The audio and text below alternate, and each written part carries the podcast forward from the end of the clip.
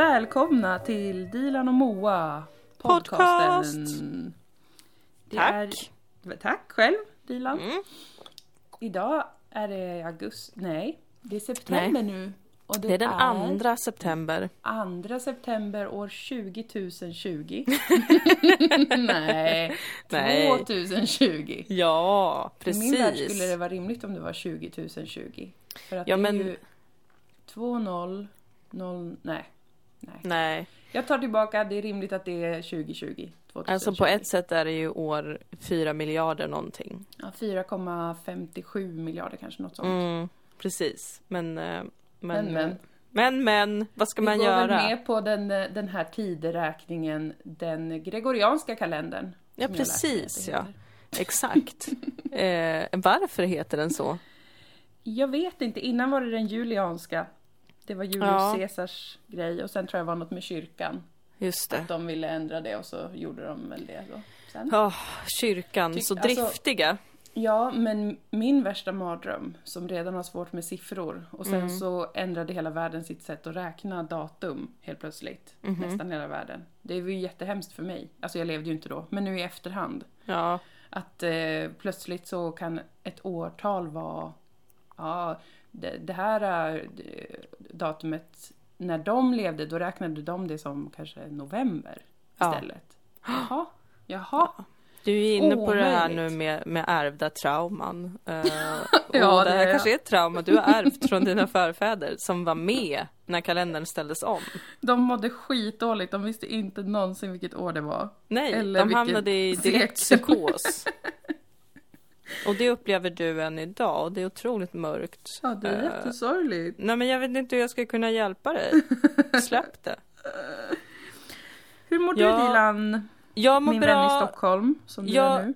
Jag är i Stockholm. Det är, eh, det är trevligt Mm. eh, och irriterande. Som Ja. det brukar vara.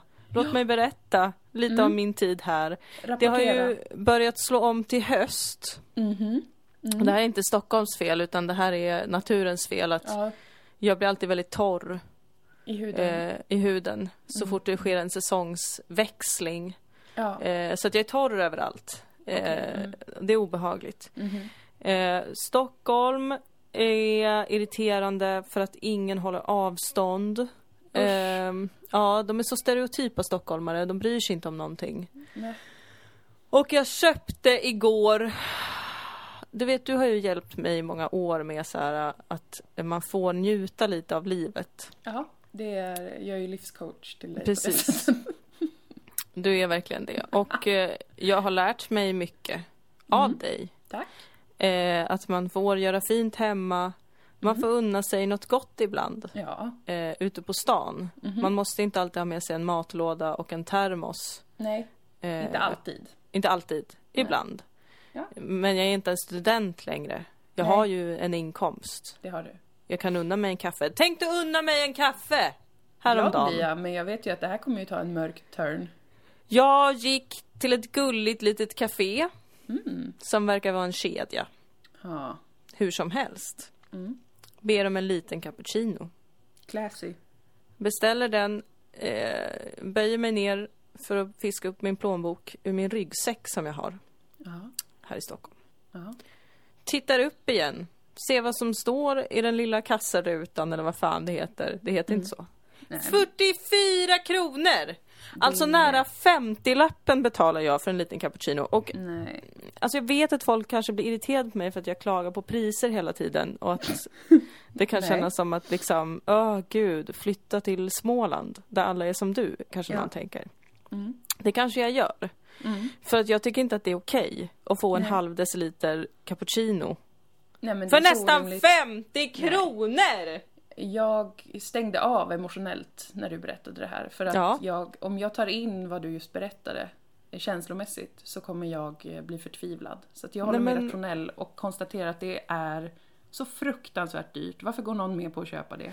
Jag förstår ingenting. Och, och så här är det hela tiden när jag är i Stockholm. Man ska unna sig något litet gott och så, så har man blivit ruinerad helt plötsligt. Ja. För att man bara ville unna sig något litet gott. Åh, jag känner mig så jobbig nu som klagar på det här. Men det här brukar ju vara eh, min upplevelse också fast när jag bara är på centralstationen i Stockholm och ska resa vidare. Ja, Eller bara re- ska resa till Malmö.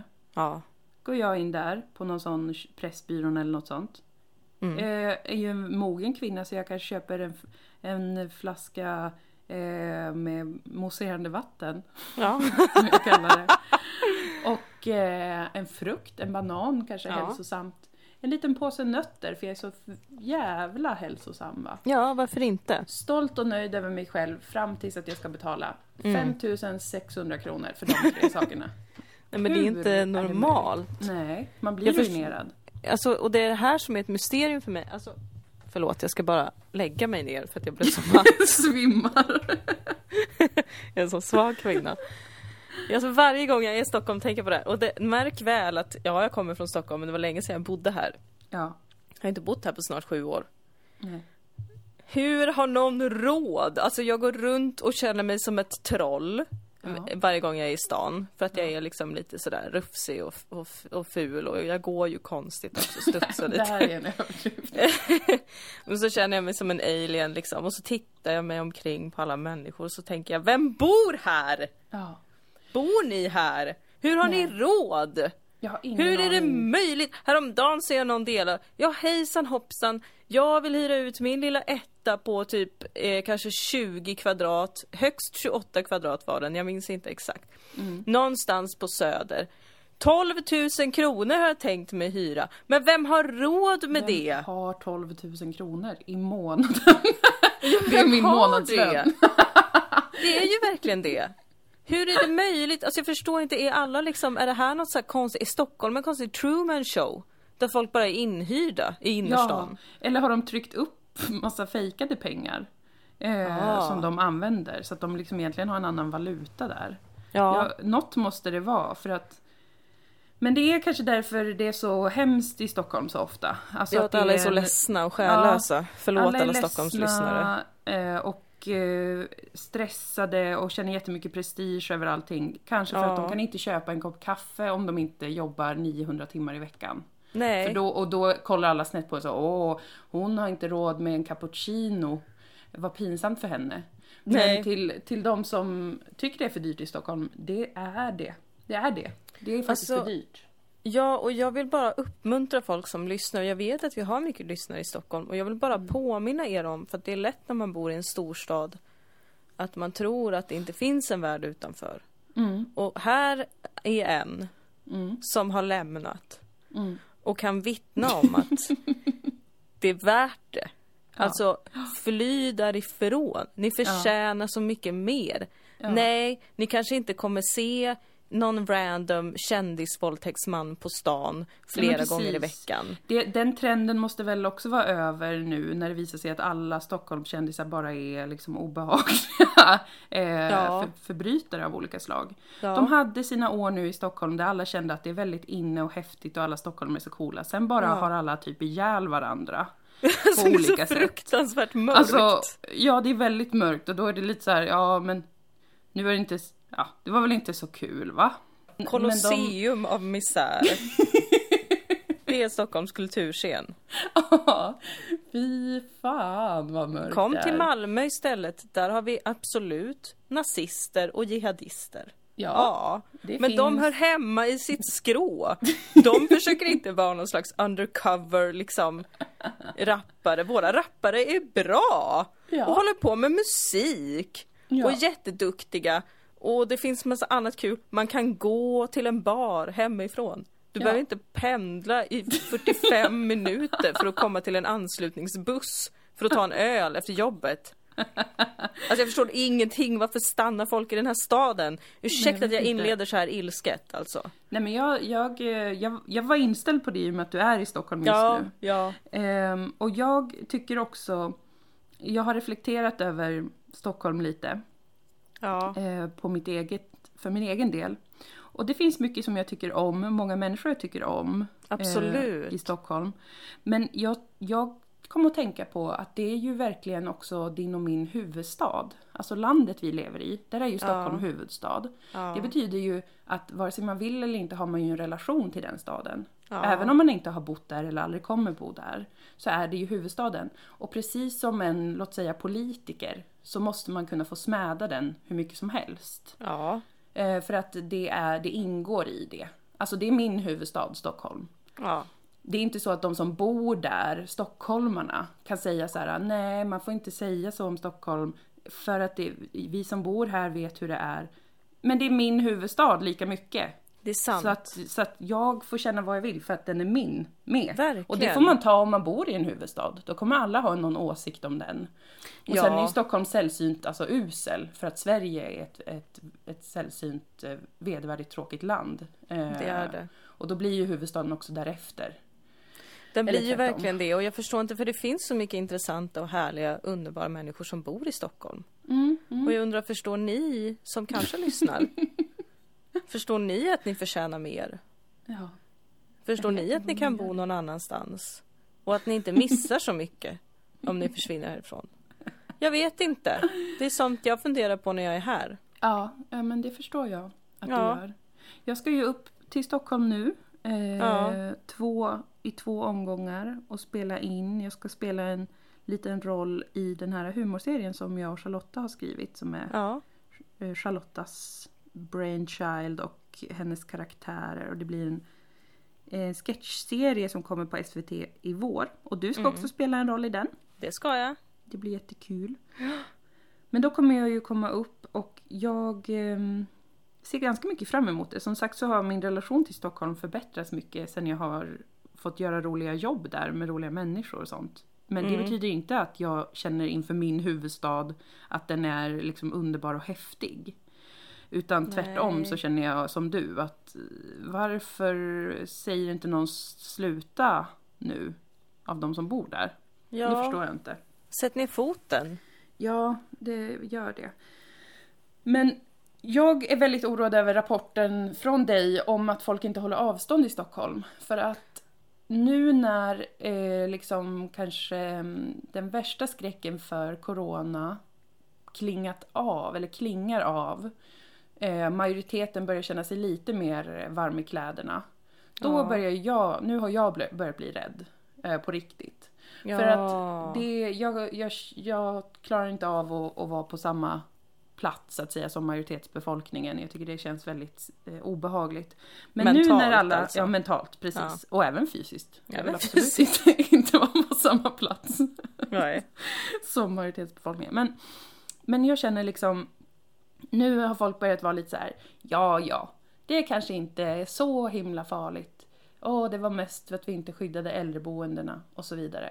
Och Mm. nu börjar rädslan krypa på mig. Särskilt inför att åka till Stockholm, alltså böldpestens hjärta i Sverige. Ja. Och jag har till och med gått så långt att jag överväger att ha på mig munskydd i Stockholm. Wow! Eh, och du vet att det är ett väldigt stort steg för mig. För jag gillar Ja. inte att sticka ut, jag vill inte att någon tittar på mig, jag vill inte att någon liksom eh, ser mig när jag rör mig ute på ärenden. Eller är på väg någonstans. Nej. Jag skulle helst alltså verkligen vilja vara osynlig. Alltså jag tycker att det hade varit jätteskönt. Jag tycker det är obehagligt att vara bland folk, jag vill inte att någon eh, säger Åh, vad har du för munskydd? Nej, lämna mig i fred. Obs! Undantag för de som vill ge komplimanger om det jag gör. Er blir jag bara glad av. Ja, just Eller det. liksom Mm. dealar om OA-fans och sånt där. Det, det är jättemysigt. Men Mm. allt annat tycker jag bara känns eh, stressande. Så därför vill, vill jag inte ha något särskilt på mig. Du vet. Som man skulle kunna titta så åh, vad är det? Och det är ju ändå som en munskydd att det ser lite dramatiskt ut om inte alla har det. Precis. Därför önskar här- jag av regeringen nu innan jag ska åka till Stockholm att de säger alla i Stockholm måste börja ha det. För att underlätta för mig att ha det.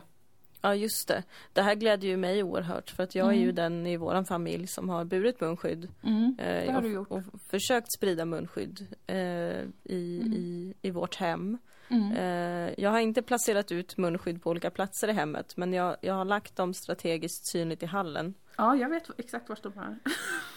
Ja, och uppmuntrat er alla att Mm. använda detta. Och jag vill att du gör det. Och Mm. tänk på mig. Mm. Och jag har ju bara munskydd på mig här när jag åker i kollektivtrafiken eller handlar. Ja. Sen ute på stan har jag inte det. Fast jag tänker att jag kanske borde ha det eftersom att ingen håller något jävla avstånd. Nej men det är så äckligt. Varför gör de inte det? Jag förstår Gör inte vad det. folk håller på med. Alltså det är knökfullt med folk på stan. Nej. Usch. Men jag ska ju i och för sig bara jobba och Ja. jag hoppas på att få ta taxi. Jag kommer göra det oavsett. Ja, Det men då ska du ju också ha munskydd på dig. Kronor. De är ja, så himla för utsatta. taxichaufförerna har jättemycket problem med att alla Ja. blir sjuka. Ja. Ja, då kan jag. Men då är det ingen fara alls. Alltså att ha munskydd i en taxi. Då, Nej, bara nej. jag, då behöver jag ju bara förklara mig för en chaufför om den undrar. Varför Ja, är du så där rädd? Men, men liksom att sitta på ett tåg eller gå runt på centralstationen med ett munskydd är jag livrädd för. Tyvärr. Alltså mer Ja. rädd än för covid ändå, hur rädd jag än nu har blivit. Så är, jag, är det ändå en värre skräck för mig. Men det Ehm, finns ju alltid de som har det eh, värre och med det menar jag inte eh, att eh, du ska checka dina privilegier utan att det finns de som har grövre munskydd. Just det, det finns det häromdagen de med såg jag- gasmask. Ja, jag såg en äldre herre häromdagen på ICA, han hade syrgasmask på sig. Och jag kände tack för att du eh, avdramatiserar mitt lilla nätta vanliga munskydd. Det här känns jättebra. Ja. Eh, Vi två till synes galningar Ja. eh, som stödjer varandra i den här affären där folk inte aktar på sig.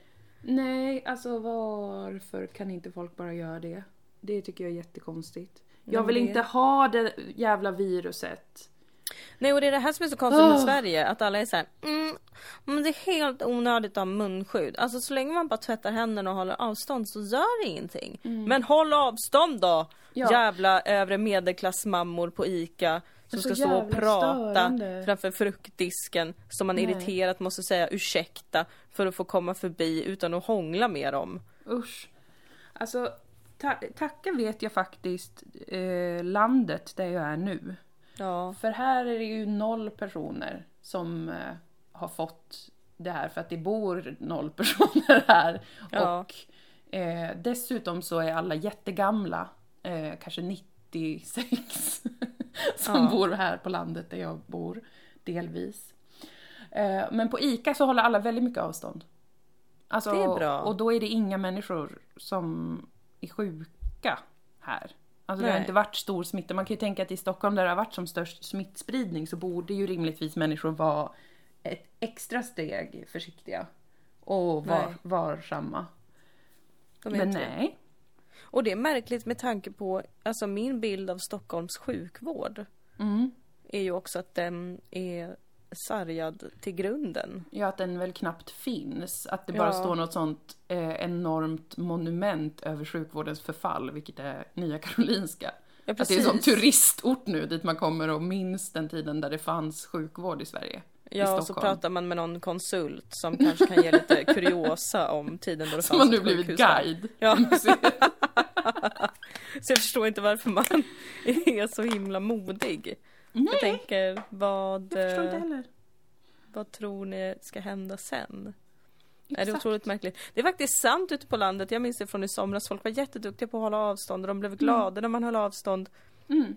Man Jag ler och man nickar och backar lite. Det behöver inte vara en Ja. otrevlig gest eller situation. Nej! Det är respektfullt och det är så här, nu hjälps vi åt för att det här är en jättedålig situation som vi har med den här vidriga virusdjävulen. Åh, tacka vet jag landet. Det är så himla, himla trevligt på landet faktiskt. Det är så fantastiskt trevligt och ja, det är väl få förunnat att bo på landet. Men skyll er själva då. Det är inte som att det är dyrare för er att bo på landet än att bo i stan. Även om Nej. man bor i någon jävla sketen förort som inte har några resurser. Jag Nej. antar att det är lägre hyra ute på landet. Ja, nej, sen finns det kanske inte lika mycket jobb ute på landet då. Nej, det är ju Det är det. ju det som är det Men stora. det är ju inte det att det liksom är bara överklassen som bor på landet, tvärtom. Det är Nej. ju väldigt mycket gamlingar och folk är arbetslösa. och några kulturarbetare. Våra Eh. goda vänner, gamlingar, arbetslösa och kulturarbetare. Ja, och så lite såna, här på Österlen finns det ju en hel del old school hippies, vilket jag älskar. Ja, Ehm, jag vill inte lära känna någon, men jag trivs med att det finns. mm. Eh, olika sådana, kanske estradpoeter eller någon som spelar i ett jazzband och har en stråhatt. Eh, Men också kanske alkoholiserad och saknar tänder. Eh, men det tycker jag om väldigt mycket. Mm. som sagt vill jag inte lära känna någon, men jag gillar stämningen. Jag trivs.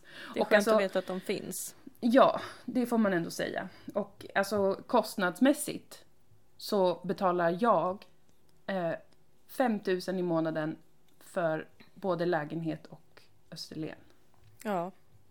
Så att jag menar, det är min totala hyra.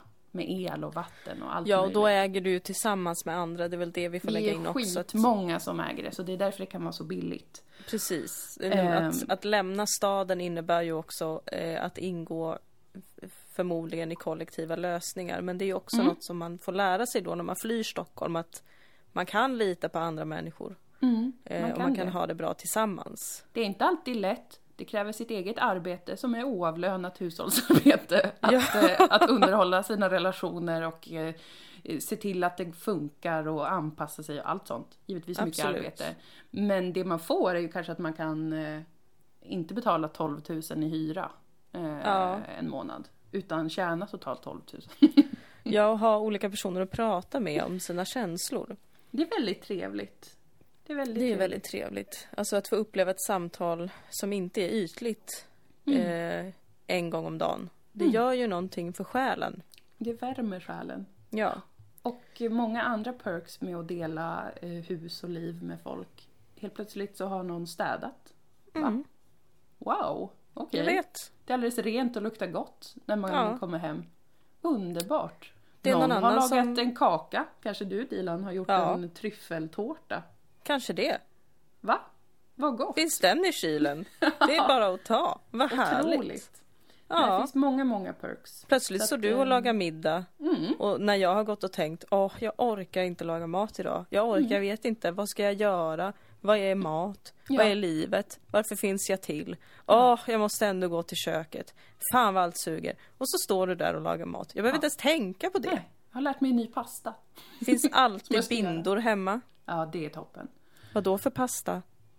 Nej men jag, eh, jag har ju lärt mig några nya. Jag började ju bara göra horans pasta, alltså pasta puttanesca. Ja. Alltså det är inte mitt namn på det utan det är det det kallas. Ja. Sen har jag ju utvecklat eh, många olika slags, eh, lärt mig. Jaha, jag trodde du menade att du hade en ny specifik pasta just nu. Nej, just nu har jag inte något, någon på gång. För att Nej. jag äter så väldigt tråkigt vardags, alltså pyttipanna stämning. Jaha, oj.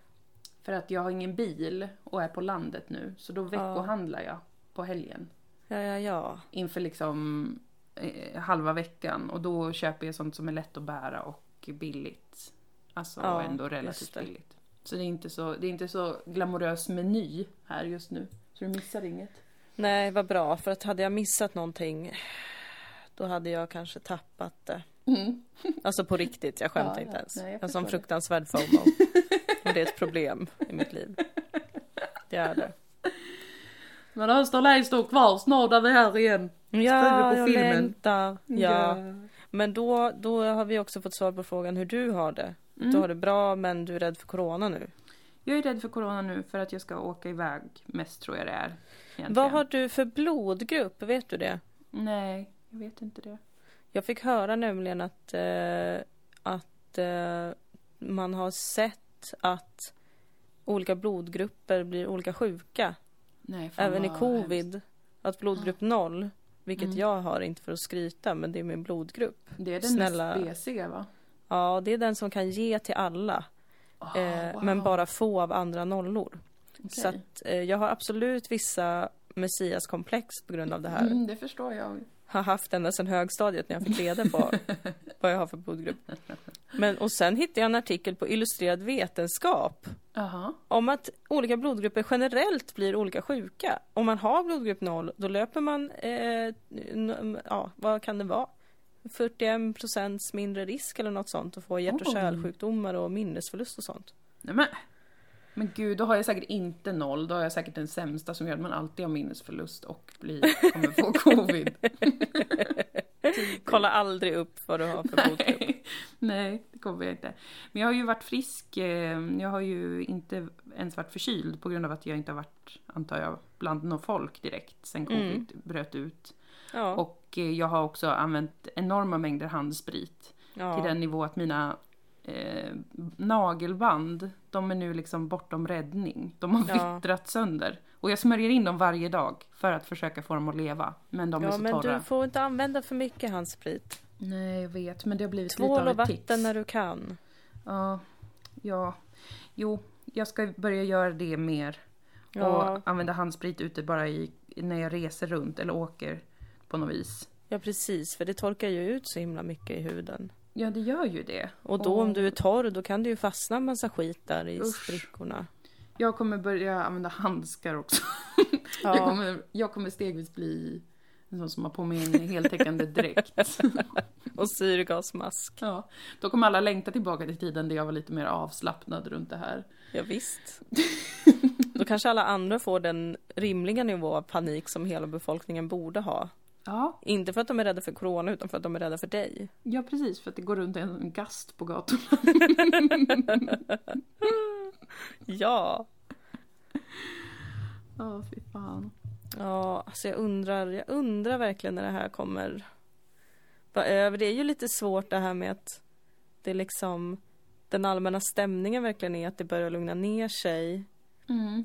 och den allmänna liksom stämningen på mitt konto också är så att jag måste ut i världen och jobba Ja. igen.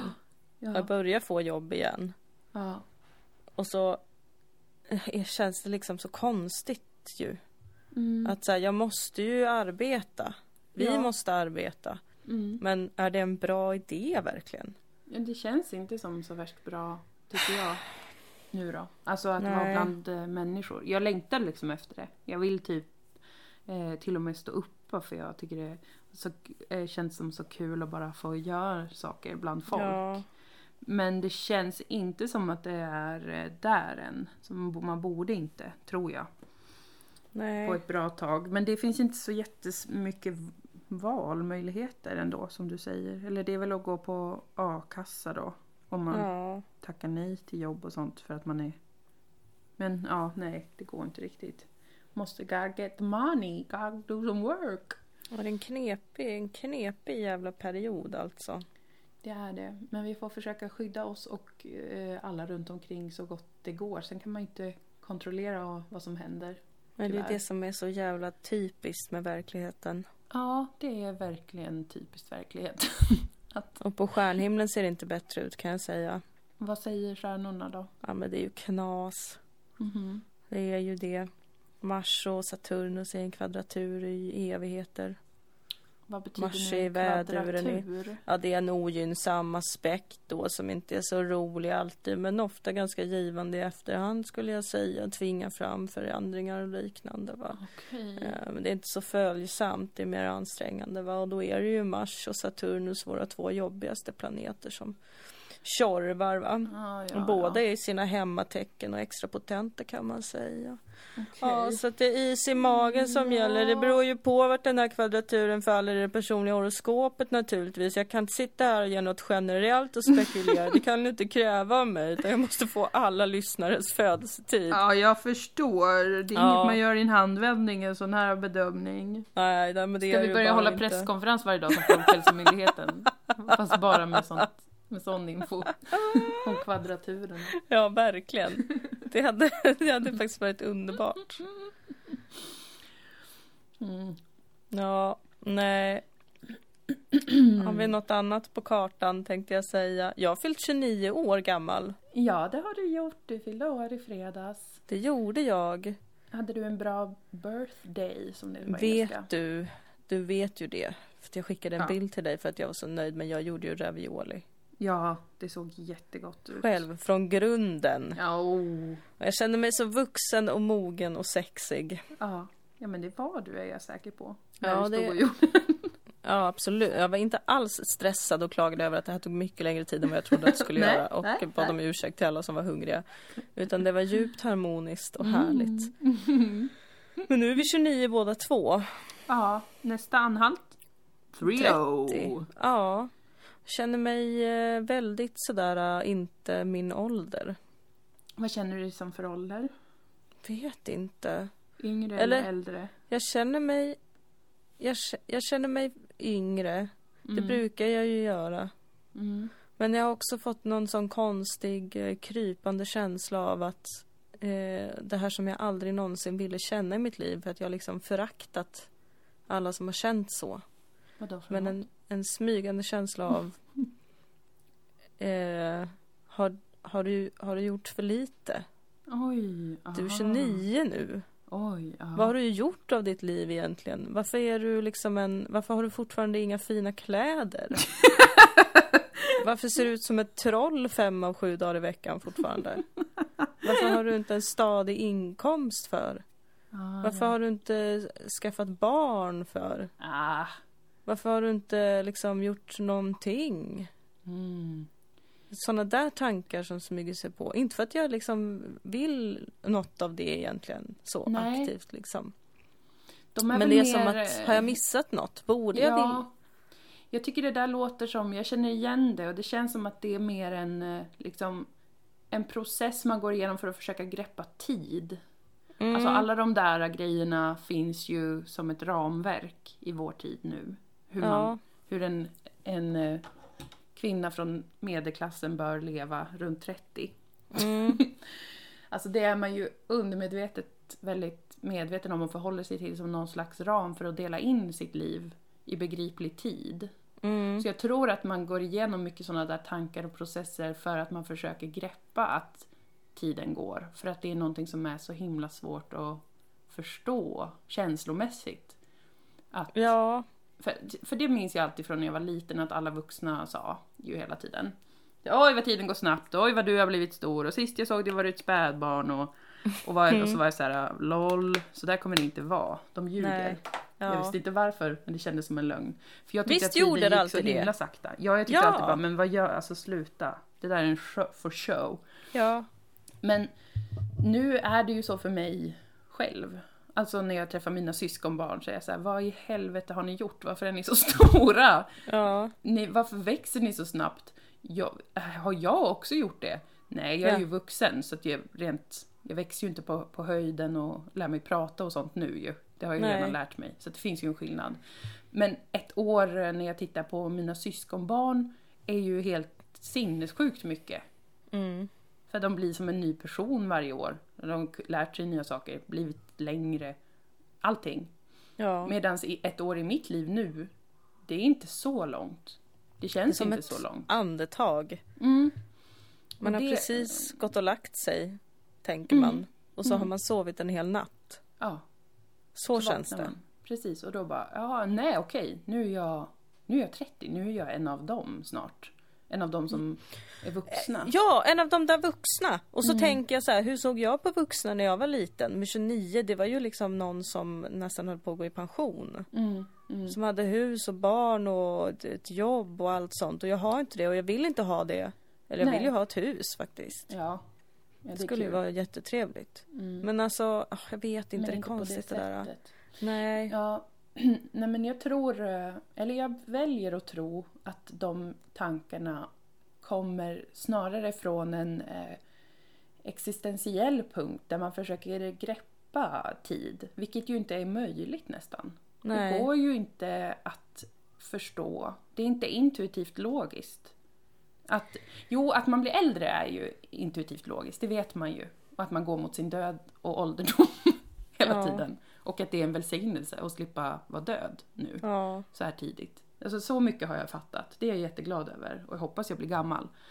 Eh, även fast jag länge har trott att jag inte blir äldre än 40. Nu är det nästan bara en tvångstanke att jag måste säga det. Men det känns som något dåligt kommer hända om jag inte säger det. Nej.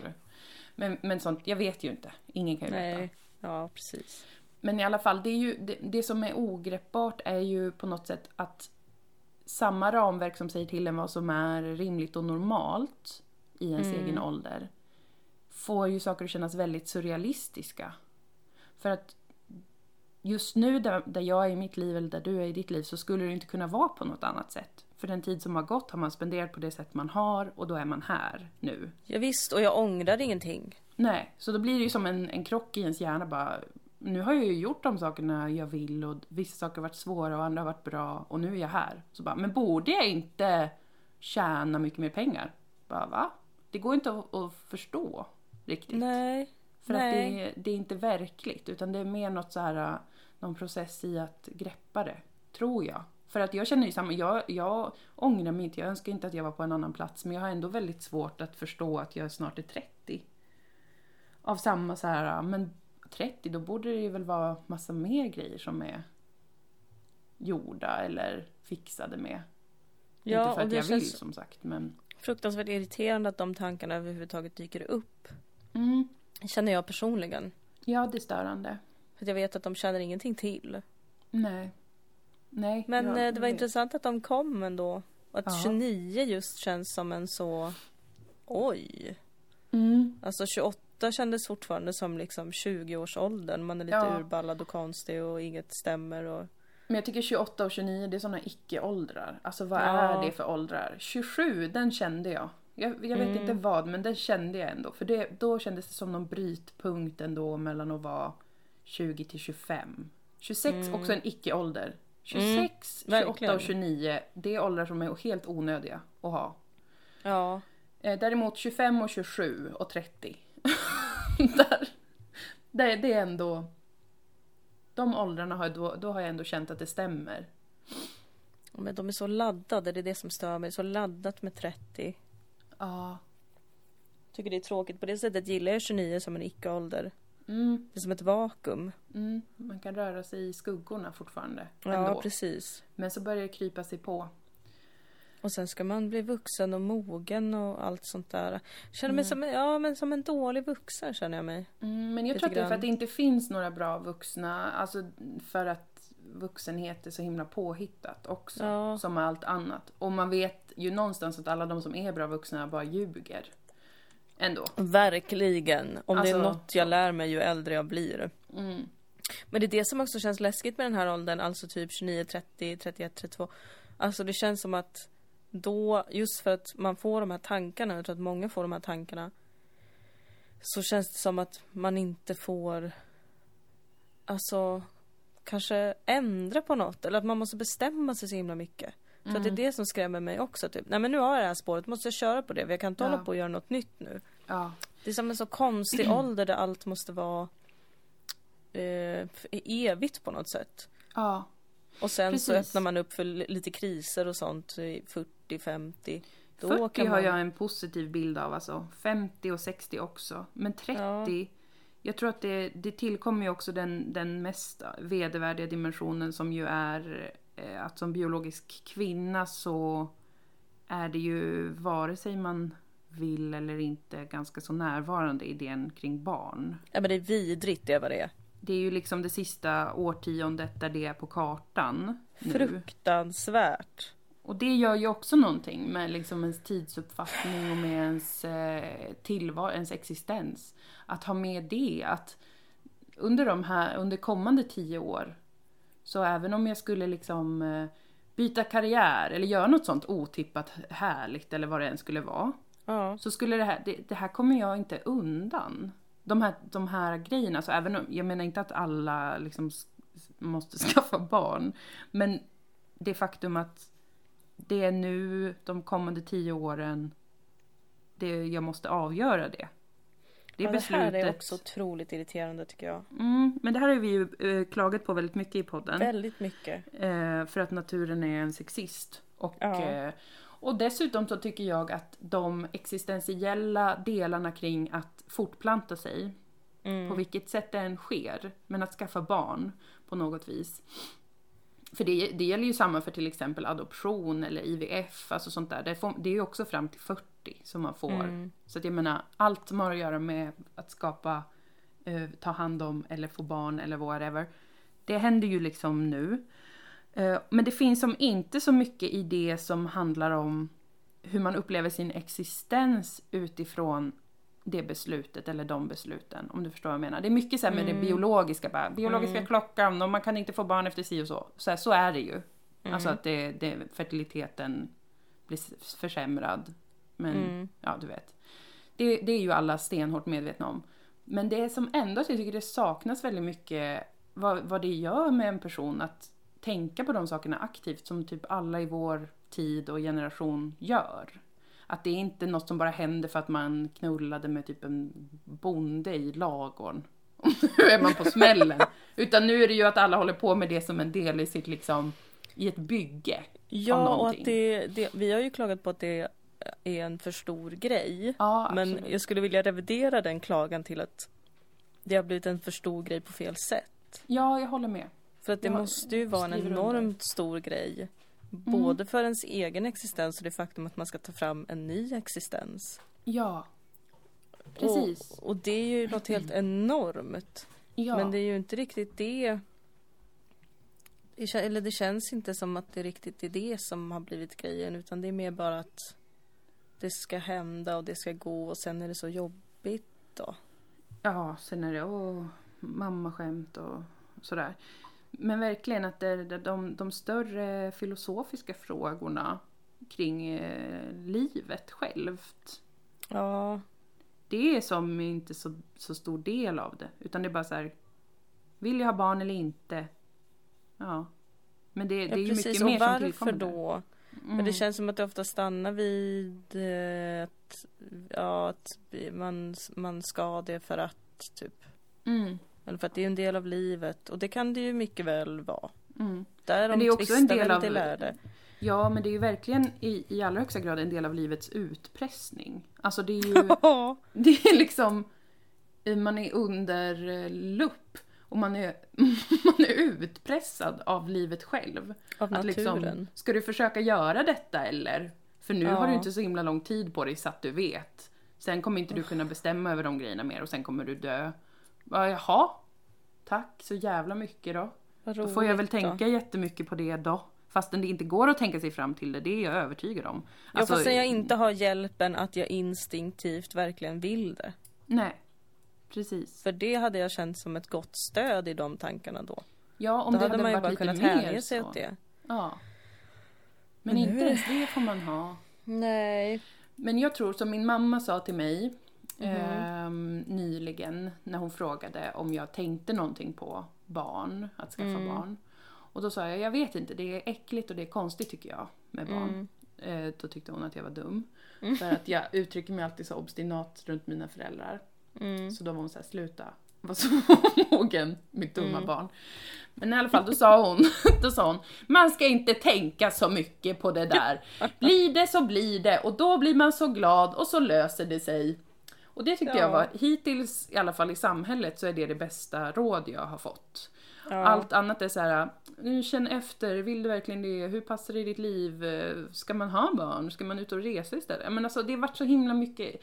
Det är väl som sagt, jag vill bara att det ska vara en sån grej med det rent biologiska. Att bara så här, ja, tänk inte på det, nu blev det, hopp okej, hej då. Ja.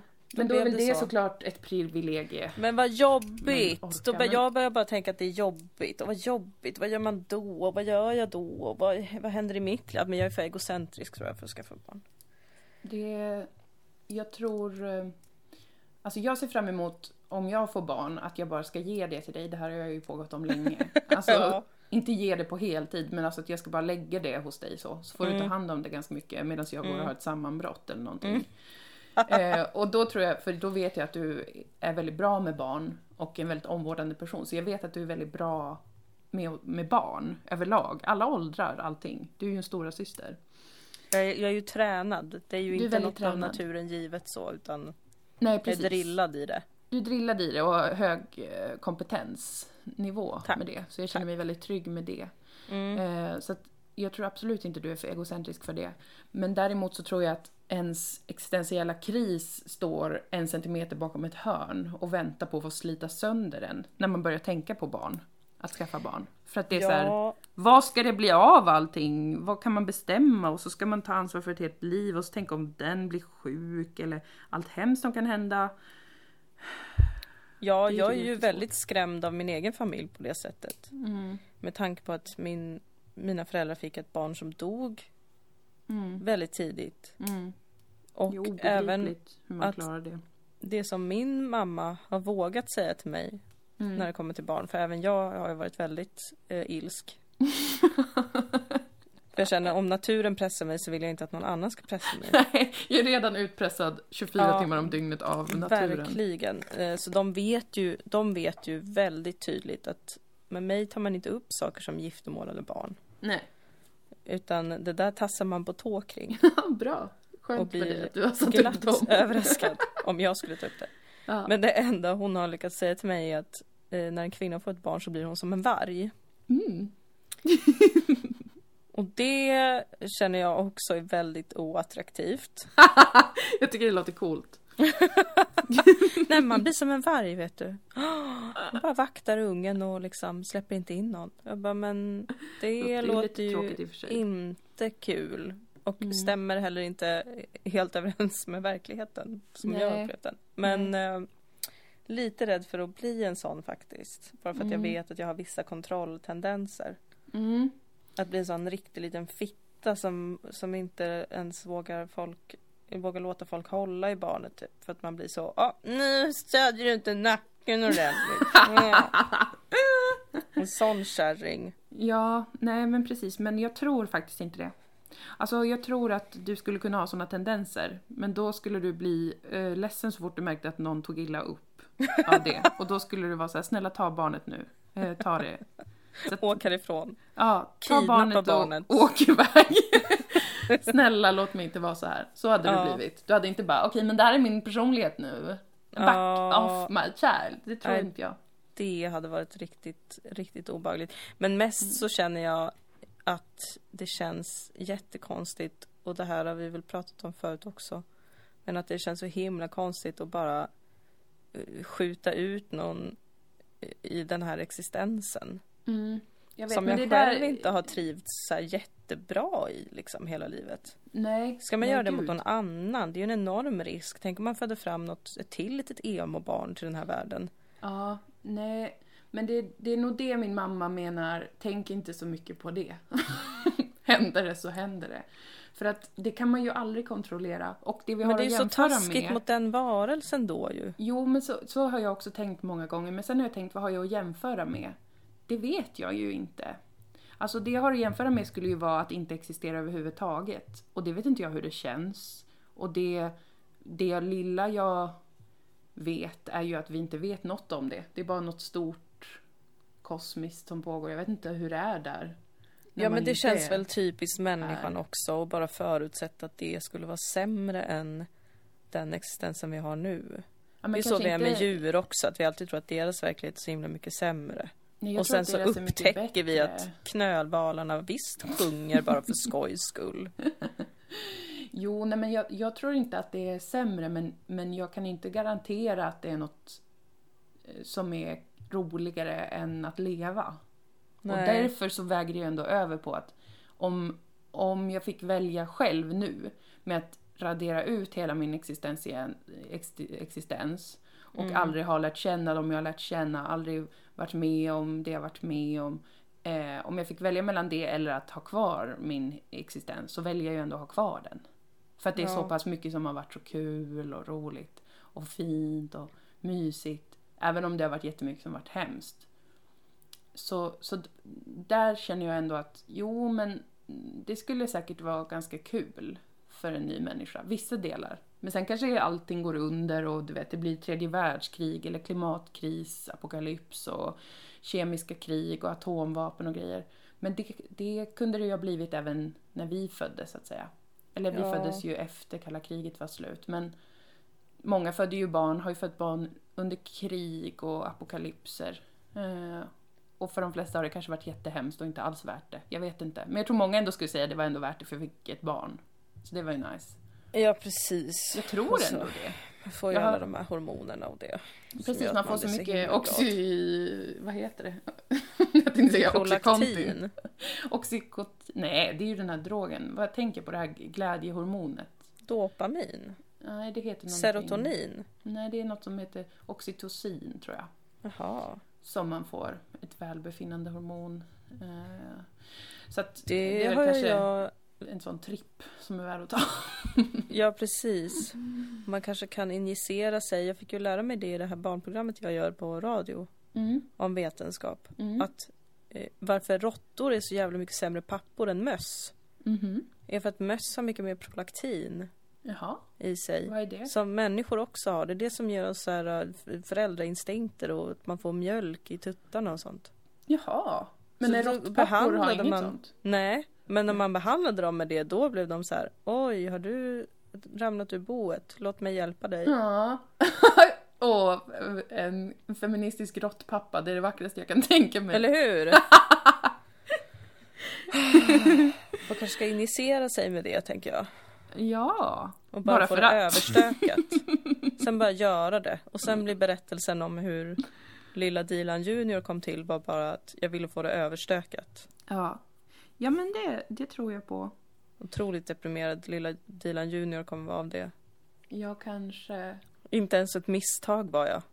Nej, jag var bara Jag skulle bara bli kemiskt gjord. ja, ja. Ja, jag måste gå tillbaka tror jag och lyssna på... Vi har ju haft flera avsnitt med tema barn i, under de här fem åren. Ja, så överraskande många med Ja. tanke på hur liksom hur avigt den generella inställda. ins- Ja visst. Ja, men jag har ju som jag har sagt tusen gånger tänkt på det så mycket hela mitt liv. Ja. Eh, och därför också då de senaste åren och nu när jag närmar mig 30 så har ju, det har ju förändrats. Det är jag ju väl medveten om. Men jag är fortfarande inte alls övertygad. Men jag är fortfarande, eller vad säger jag? Jag börjar känna mer, som sagt, att jag är utpressad av livet. Jag är tryckt upp mot en vägg. Mm. Eh, jag vet inte ens om jag kan få barn. Eh, jag Nej. vet absolut inte hur det skulle vara med, mitt, med min konstitution att vara förälder. Och med konstitution menar jag eh, mitt psyke. Och Ja. allt det här. Jag har ingen aning och jag känner mig väldigt så här. eh, hur ska jag någonsin kunna känna att det är en bra idé? Det tror Ja. jag inte att jag kommer känna. Men ändå på grund av att jag är utpressad så vill jag kanske ha barn. Innan jag inte kan få det, om jag ens kan få det. Du fattar vad jag menar.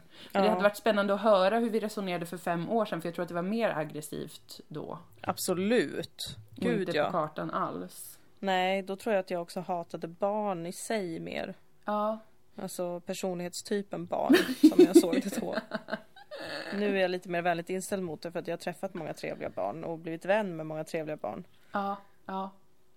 Eh, Så att det inte är, är lika avskräckande med dem i sig. Nu är det ju mycket mer liksom, vill jag förstöra min kropp för någon annans skull? Mm. Vill jag förstöra mitt liv och alla mina nöjen för någon annans skull? ja. inte helt redo. Nej. Jag har mer så här. Tänk vad fruktansvärt att behöva åka till en förskola. Nej, men, Eller en skola. Att typ lämna ett, sitt barn på... Alltså inte för att bara, åh vad hemskt att lämna det på något ställe. Utan bara för jag vill inte vara i en sån miljö.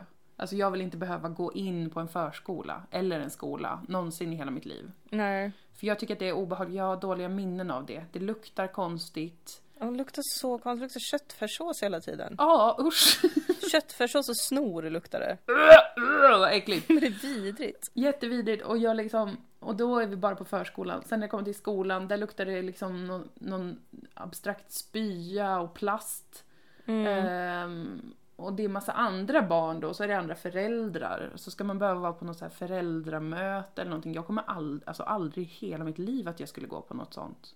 Nej, jag tycker föräldrar är väldigt läskiga. De är ju värre. Alltså det är ju Ja. absolut värre. Att man skulle behöva träffa andra vuxna människor bara för att de också har barn.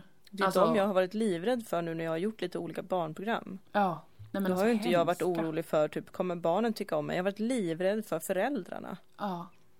För att de Ja. är aggressiva, är min Men- upplevelse av dem. Ja, och alltså dumma i huvudet rakt av. Snusförnuftiga. Ja, sn- snorkfröknar och herrar Ja. eh, som saknar eh, vett. Så Ja. tror jag att nästan alla föräldrar är. Och därför vill inte jag någonsin träffa andra föräldrar än de som är mina kompisar och får barn. Alltså om du får barn kommer jag ju vilja träffa dig fastän du är Ja, förälder. vi får väl se. Vi får får väl verkligen se. se. Om jag också blir en sån snorkfröken. Men, men prata inte så framför barnet. Gud, det hade verkligen varit en chock. Då hade jag lagt in dig på psyket. Snälla gör det. Ja. Och jag kommer, om jag skulle få barn så är den största risken att jag skulle bli suicidal av kärlek. Alltså för att jag Ja. eh, tycker det blir för överväldigande. Så känner jag ibland med hunden. Att jag känner Mm. jag skulle, och med, även med dig och med Robert och Amanda och med hela min familj och sådär. Så känner jag ibland att jag skulle vilja dö för att jag älskar er så mycket. Alltså jag Ja. orkar inte Att Nej. om det skulle bli något i framtiden, att någon blir sjuk eller någon dör, så orkar jag, jag kommer inte klara det, så då är det bättre om jag dör nu. Mm. Och då kan jag ju bara föreställa mig, med dessutom ett sånt starkt hormonpåslag, hur jag skulle känna inför en bebis. Ja, jag skulle ju, ni skulle ju behöva ha mig på suicide watch i hemmet. Så att inte jag blir över, eh, överrumplad av kärlek och känner att jag klarar nog inte detta. Nej, precis. Nej, men jag har tänkt på det faktiskt. Ja, bra. Eh, jag får, ni får tejpa mina händer och så får jag en hjälm på mig. Så Ja. jag kan gå runt. Jag tror det.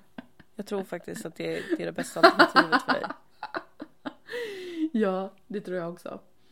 Ja, usch, det känns så fruktansvärt pinsamt att prata om. Ja, det är pinsamt. Jag får så här, mm, man kanske bara skulle börja knarka svin mycket. Eh, alltså på ett festligt sätt istället. Alltså åka Ja. och fest. Men det går inte att vara någonstans. På grund av corona. Gör inte Och det. vad tråkigt det är att, att vara full och sånt där och sen vara bakfull. Nej, det finns ingen utväg. Nej. Det finns Nej. inget, inget som är kul. Nej. Nej, och det kan man ju inte heller göra för att det där tänker jag också på. Om, om man nu skulle råka bli med barn, Mm. då skulle ju jag ta livet av mig om det var så att det här barnet har blivit skadat av något som jag har gjort. med min kropp. Alltså jag skulle aldrig kunna förlåta mig själv. Nej. Nej, men vet du vad jag hör nu när vi pratar? Jag Nej. hör att vi absolut skulle behöva träffa de här våra gamla förebilder som aldrig lär känna oss. I ditt fall Theodor Kallifatides. Ja. I mitt fall en fantasikvinna från mina drömmar. Mm. Alltså vi skulle behöva prata med äldre människor om det här. Inte några som nu är småbarnsföräldrar.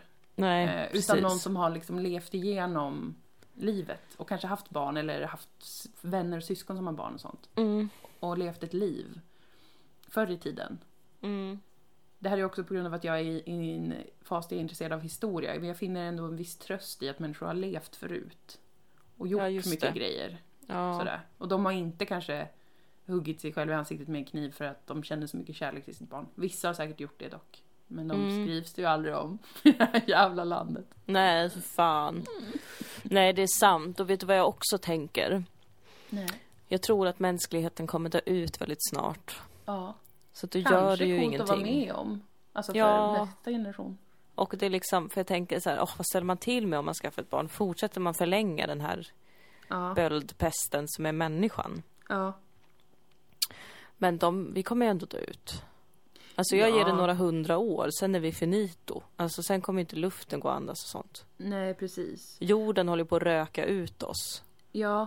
Men det kanske händer något coolt, typ att de bygger en hemlig värld eller något. Man vet ju inte. Ja, jag tror inte det. Och då kanske ens ättlingar är med där. Ja, Och så blir det en utopi. Jag tror inte det, men vi kan ju inte veta för, för sure. nej, vi kan ju inte veta någonting och det är det som är det stora problemet. Mm. Fruktansvärt jobbigt att vara en varelse som vill veta allting hela tiden fast det är totalt omöjligt. Ja, man vill ha så mycket svar och garantier och så är det alltid det enda man inte kan få. Ja, Förutom kanske av en väldigt gammal person som är ens vän och själsfrände. jag önskar att vi var mer så som jag ju har börjat föreställa med djuren sedan en Mm. tid tillbaka. Att de liksom, de vet om meningen med sitt liv. Ja. Som knölvalen till exempel, som nämnd. Mm. Att den vet att meningen med mitt liv är att eh, hitta mat och bli jättebra på att sjunga. Ja, ja, Eh, det hade varit skönt. precis. Och de behöver inte tjäna pengar på det heller. Nej, precis. Alltså det är helt lugnt ändå. De Precis. bara sjunger typ hela tiden. Ska vi starta Och en det- sån sekt där vi spelar, eh, har ett familjeband eh, bara, här ute på Österlen? Ja, och där vi är nomader. För att vet du vad? Mm. Jag fick en bok i födelsedagspresent Mm. Som jag inte har läst ut än. Mhm. Jag har knappt börjat. Men jag är ju djupt eh, eh, och sen länge förälskad i Roland Paulsen. Ja. Och han har tydligen skrivit en bok som heter Tänk om, en studie i oro om varför folk är så oroliga. Mhm. Den här fick jag av min syster, men min kille hade också tänkt köpa den till mig. För att jag är så orolig, men också Mm. väldigt kåt på Roland Paulsen. Två flugor i en smäll. Ja, och där, han skriver om, han skrev någonstans i början, fan vad var det då? Ja men det var någonting, jag tror att det var där han skrev om det. Alltså att, eh, Ja, men precis. Så här skrev han. Betänk de cirka 200 000 år då människor levde som nomader. Den långa, långa period då den föda som behövdes dagligen fick samlas ihop. Utan jordbruk att underhålla och skörd och lagerhålla var det inte bara svårt att planera för mer än ett par dagar framåt i tiden. Det var också meningslöst. Lösa sociala band med många omgrupperingar och svaga eller icke-existerande hierarkier gjorde även ett avans att avancerade jag-konstruktioner hade lite att ta spjärn emot. Bla, Alltså att man inte hade något av allt att döma fanns inget större behov av ritualiserad meditationspraktik eller psykedelisk egotranscendens. De levde redan i närvaro. Alltså, mm. det här med att det liksom förmodligen var ganska svårt att oroa sig för existensen och allt sånt där när vi var nomader och jägare och samlare för att det fanns liksom ingen riktigt tid och rum på det sättet. Mm. Mm. Och inget att uppnå. Ja, Nej. långt resonemang. också. Jag tycker det låter underbart. Som den här tråkigt. stammen i någonstans i Afrika som jag såg om på Kunskapskanalen. Mm. Som någon typ fransk antropolog åkte och besökte. Mm. En av få liksom stammar som fortfarande är jägare och samlare och mm. nomadfolk och bara eh, kutar omkring. Mm. Inga så här relationskonstruktioner, man är ihop med någon, sen vill man inte det längre. Och då går man vidare till nästa. Kvinnorna samlar, killarna mm. jagar, och eh, på fritiden så röker de på jättemycket. Jaha, trevligt. De bara älskar Mariana. Ja. Eh, och det är deras Mysigt. liv.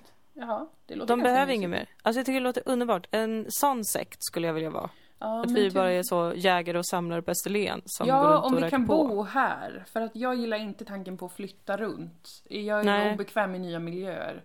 Så att jag håller mig gärna till en miljö. Jag är som en, ja. en grävling eller någonting. Jag behöver mitt Det gryt. faller ju lite där. Ja, men du ja. kan vandra runt över slätterna här på Österlen och samla ihop saker.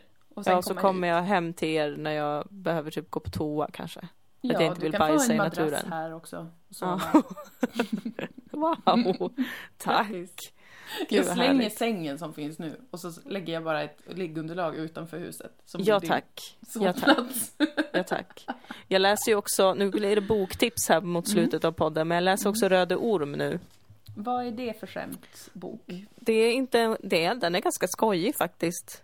Jag eh, tänker på en julfilm som heter något sånt. Ja, kanske. Så, ja, precis. Det är den med han Rowan Atkinson. Mm. Nej, Röde Orm handlar om en, en viking. Det utspelar sig på vikingatiden. Okej. Okay. vilken eh, tid? Ja, vi är väl runt... När är vi någonstans? Jag tror det är kanske... Det är efter Lotbrok och dem. Så det måste mm. vara kanske 900 000-tal kanske. Där någonstans. Så länge sedan. Så himla härligt liv de hade. Då åker de ut på någon skeppsresa. Mm. Och så blir de kidnappade eh, ute på havet. och sen så är de roddslavar åt någon andalusier i fyra år. Jaha. Sen kommer de till Andalusien och så har de gjort något bra och känner någon bra som de har räddat någon gång. Mm. Ja, då får de ingå i högvakten istället. Mycket bättre. Mm. Och sen så dödar de någon som ja. de ska hämnas på. Kan ja. de inte åka tillbaka till sin herre i Andalusien. Utan de får skicka ett artigt meddelande att vi var tvungna att hämnas på en av dina män. För han har okay. gjort oss oförrätt förut så vi kan tyvärr inte komma tillbaka nu för då kommer ju du döda oss. Ja. Men tack för den här tiden. Nu åker vi hem. Kommer tillbaka till Norden efter sju år. Har varit på äventyr, kommer hem igen. Det är ingen som är så här, vart fan har du varit? Nej. Utan det är bara så, aha, vad kul att du kom tillbaka. Alltså den, ja, det, det lockar mig. Du vill vara en vikinganomad? Jag skulle jättegärna vara en vikinganomad. Men då kan jag ta hand om barnen här hemma medan ja. du reser runt. Ja, och du får bara vara så här, antingen så är hon roddslav åt ja. en andalusisk herre, ja. eller så har hon dött. Ja. Och så och hoppas jag, blir jag bara att du glad. lever. Precis, och så blir jag Precis. jätteglad när du lever. Mm. Um, men jag kan inte ta det för givet, men jag måste ändå sköta uh, hemmet. Ja. Så att det hålls okej okay och finns mat så. Ja, visst. Uh, odla lite kan man ju göra. Ja. Uh, det är väldigt kul tycker jag nämligen. Och så jag har väl haft mm. lite olika religioner på vägen för att det passar sig. Ja, men det är okej med mig. Men när jag kommer hem så gör jag gärna en eh, blot. Ja, då blir det standardblot antagligen. Mm. När du kommer. Och det är ingen som blir så upprörd över det. Nej. Nej. Det är inget konstigt. Du har ju varit i en helt annan del av världen. Och ja. Eh, då är det normalt tycker jag. Jag var ju bara tvungen att överleva. Exakt. Eh, nej men ja. det ska nog kunna bli något av den här sekten. Det låter... Vi har olika, olika behov men allt ska få plats. Ja, vi får bara kompromissa lite med rörelsefriheten i sekten. Ja, precis. Men det är väl det. Det är väl bara det. Skalder gillade de ju också på vikingatiden. Ja, alltså det var inte så svårt att vara skald heller. Eller är det en poet typ? Eller är det... Ja, ja. det verkar så. Som bara Ja. är så här, de rimmar inte ens. De bara så, Nice. iväg på en resa jag for. Mm. Jag blev slav. Det var kallt. Sen kom jag hem och fick äta blodkorv. Så ballt. Och alla bara wow, här får du Ja. en ring av mig för att du var så duktig. Wow. Så ska vi ha det. Ja. Nej, men det här låter jättebra Dilan. Jag känner mig fylld av eh, framtidshopp. Jag är redo att bli befruktad. nu, kan vi, nu kan vi prägga fram några ungar och så startar vi Ja. sekten. Den vikinga nomad hushållerska sekten. Kallar jag den. Fantastiskt. Jag, jag längtar. Jag längtar också. Vad skönt att vi kom på en lösning så att det inte behöver Ja. kännas så tråkigt och pinsamt. Det var skönt att, nej, och sluta på en lite glad ton. Ja, det var Ja. För fler glada toner, stötta oss på patreon.com Dilan och Moa. Ja, tack till er nya och gamla patreons. Ja. Jag behöver verkligen pengar nu för jag köpte två resväskor för 5000 kronor totalt. Ja, har du gjort det äntligen? Jag gjorde det, jag tänkte på det i ett halvår. Det är Mm. jättemycket pengar men det som lockade mig som oxe är att det är livstidsgaranti på dem. Alltså det betyder att jag kommer aldrig mer behöva köpa resväskor. Nej. Alltså jag har bara gjort det Nej. en gång tidigare i mitt liv men de gick sönder nu i somras. Eller i våras. Ja.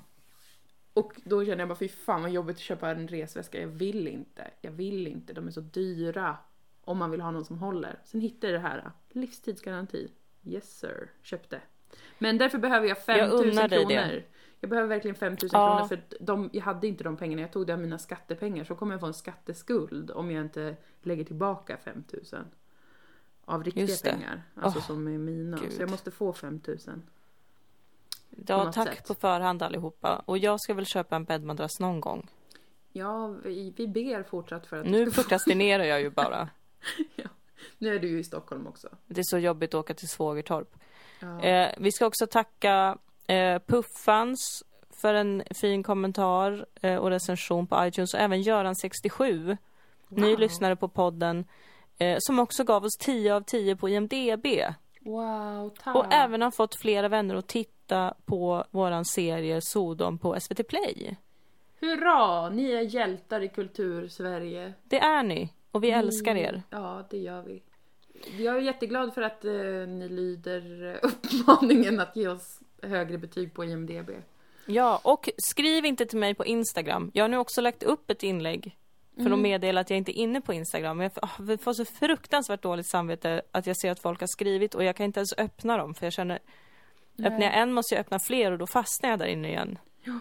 Alltså Ni kan Instagram... skriva till mig så kan jag vidarebefordra muntligt om det är något Ja, på precis. Insta.